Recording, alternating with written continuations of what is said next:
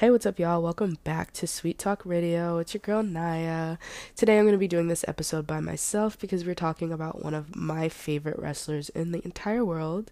Um, before we get into things, I just wanted to say a few words. Um, first of all, I actually recorded this episode like two weeks ago, and uh, I was sick at the time, so I kind of didn't really love how it turned out, and I wanted to re record it, and lo and behold, here I am a day before the episode's supposed to go up, and I'm sick again.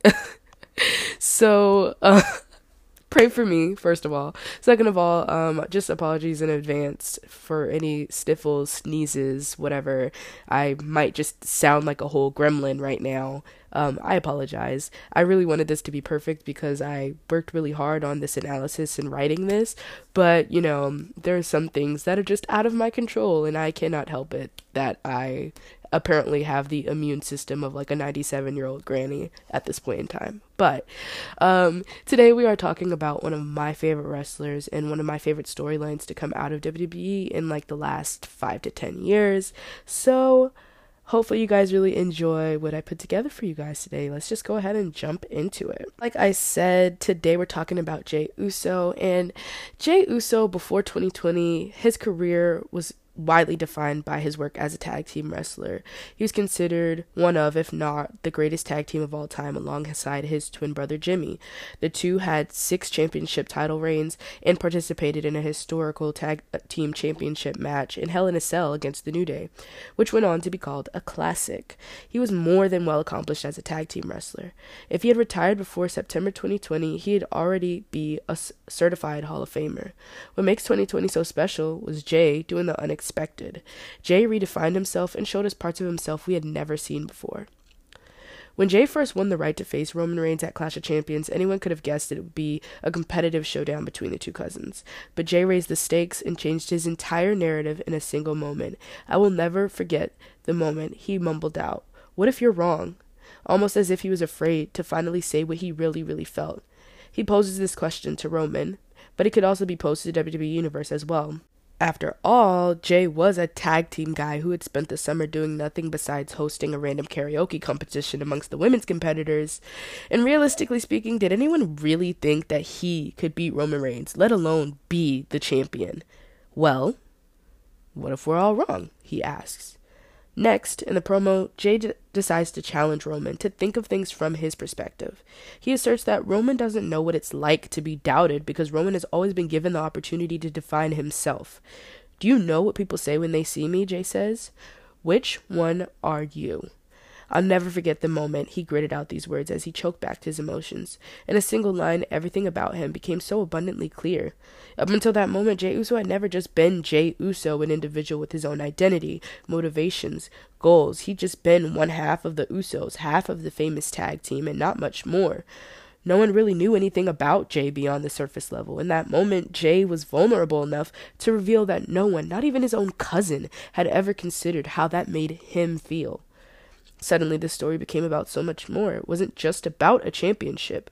It was about the fact that Jey Uso was so much more than a twin. He had so much more to offer as a competitor, even without his brother. Especially without his brother.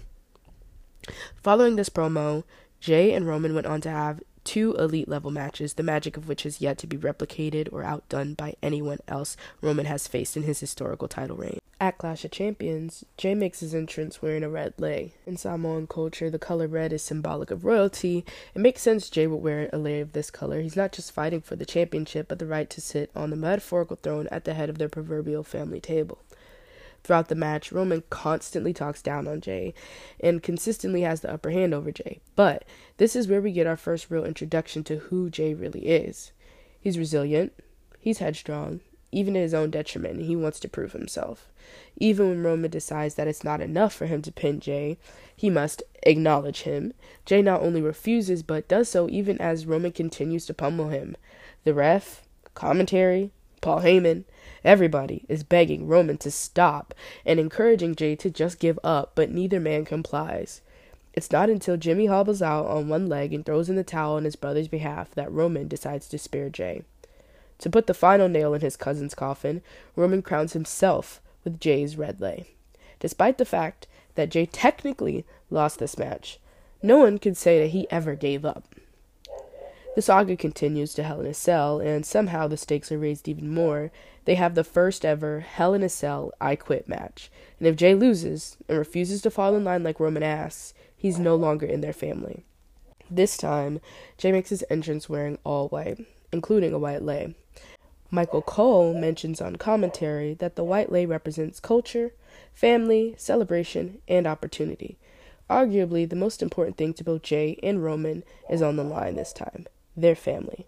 I also want to point out that in traditional film and media, white represents peace, which could be argued that this is something that Jey really wants. He doesn't want to have these issues with his cousin. He doesn't want to have these issues in his family. He just wants to have peace. But this time, everything is about family, and once again, Jey aims to prove that he too is capable of making their family proud. Watching this match never felt like watching a wrestling match. Even from the first lockup, it felt like watching a dramatic play, almost Shakespearean in nature. There was dialogue, physical emotion, and every character, from the refs to Roman to, of course, Jey, played their role exceptionally well. One of my favorite moments in this match comes when Roman says, Now look, you're making everyone think that I'm the bad guy. While very obviously Roman is making himself look like the bad guy by doing horrible things, I think he makes a good point that speaks to Jey's performance as a wrestler. Jey spent a significant part of his early career in WWE as a babyface, but never in this way. The Usos were always fun and happy babyfaces, not necessarily the guys you'd see as victims or underdogs. This storyline was an opportunity for Jey to show off his versatility. He plays the babyface in peril extraordinarily, much to my surprise at the time. After all, he's a six foot tall Samoan man, not really the kind of guy one can victimize. But this version of Jey is so much more vulnerable and emotional. Until this point, we'd never seen Jey Uso cry before, never heard his voice crack and watch him choke back his emotions mid promo. We never saw those things, yet he does it all so well. This speaks to Jey's sentiment in his Which One Are You promo. It's something that is very obviously real to both Josh Fatu and Jey Uso because he wasn't a tag team for so long. He wasn't always able to showcase his full range of capabilities as a professional wrestler, not just on the surface level of accomplishments, winning championships, main events, but literally the stories he's capable of telling. Jey's ability to make you genuinely sympathize with him throughout the entirety of this storyline is what made it exceptional. And honestly, got so many people to engage with it and resonated with so many people. With that said, Hell in a Cell ends in a similar fashion to Clash of Champions. Jey is so beaten down he can hardly defend himself anymore, but he's still not giving up. Roman refuses to end his attack on Jey, and once again, Jimmy limps down with the intention of saving his brother. But Jey is a soldier. Throughout both Clash of Champions and Hell in a Cell, he withstands so much physical punishment from Roman, but at no point was it enough to make him give up. The only way Roman could make Jey say, I quit, was to hurt Jimmy, and that's how the match ends. As the two brothers console one another, Roman makes his way down the ramp. Waiting for him are his father Sika and their uncle Afa, the patriarchs of their family, ready to adorn him with the red ulafala. I'm so sorry if I just butchered that pronunciation. Oh my god. This piece is typically worn by the High Chief, and this means that the family stands with Roman. If Jey, and by proximity Jimmy, wants to keep his place in the Anoa'i legacy, he must humble himself and acknowledge Roman as the High Chief. Now, when Jimmy officially returned nearly a year later, he has chastised his brother for becoming a victim of Romans, seemingly forgetting his own role in it, but that's a conversation for another day. But this led to a lot of people labeling Jey as a bitch.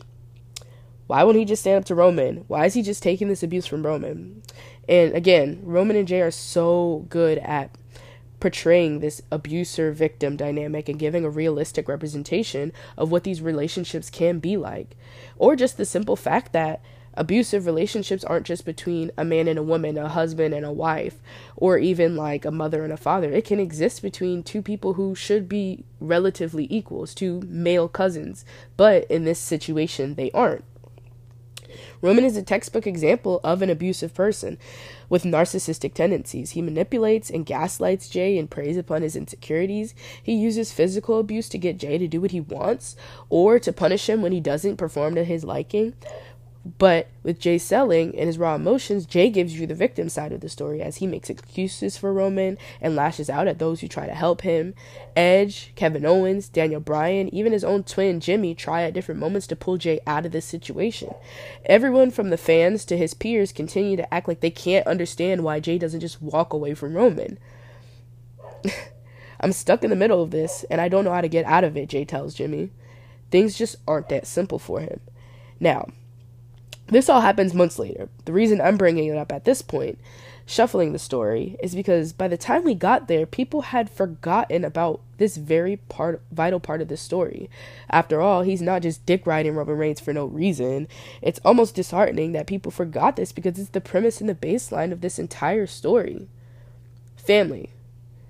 In the time following Hell in a Cell, Jey has to choose between his dignity and the number one most important thing in the world to him his family. That Friday, on SmackDown, he has to make his decision. I hate you, he cries to Roman, when the time comes. Why you gotta do me like this? Because if he doesn't have his family, what does he have? Roman knows this, and if he loves Jey like he says he does, he'd never put him in this situation. But those were the, the conditions Jey signed up for when he agreed to the match in the first place, so he has to suck it up and make his choice and he chooses his family, and the right hand man is born. Jey gets to shine for the first time in his career. He gets to shine all on his own. Jey is main eventing SmackDown week after week. He's having amazing matches with the likes of Edge, Rey Mysterio, Daniel Bryan, Kevin Owens. No more which one are you? We know exactly who that is. That's main event Jey Uso.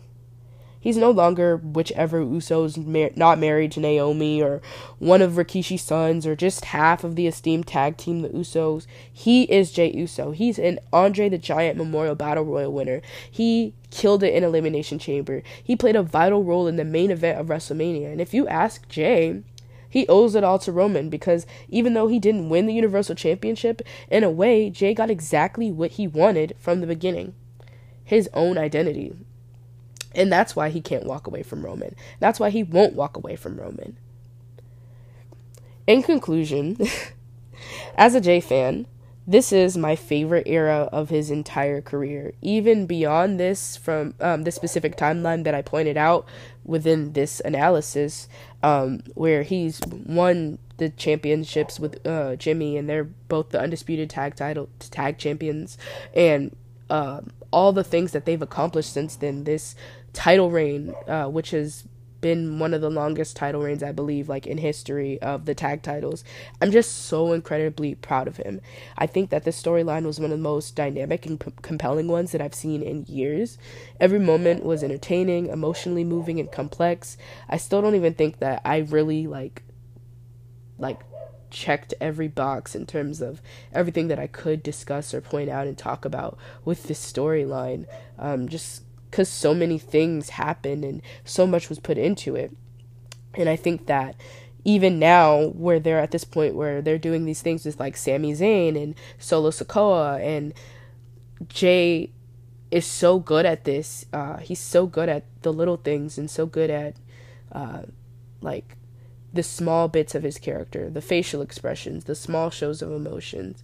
It's like some real like cinematic shit. It's some real actor shit and I don't think that Jey necessarily gets all the credit he deserves for that. I think that people kind of point out how good Roman does and has been doing since this point, like this storyline, but like Jey doesn't always get that same credit, and that's not to pit them against each other. I just because I I wholeheartedly believe like this storyline was magical because of both of their doings.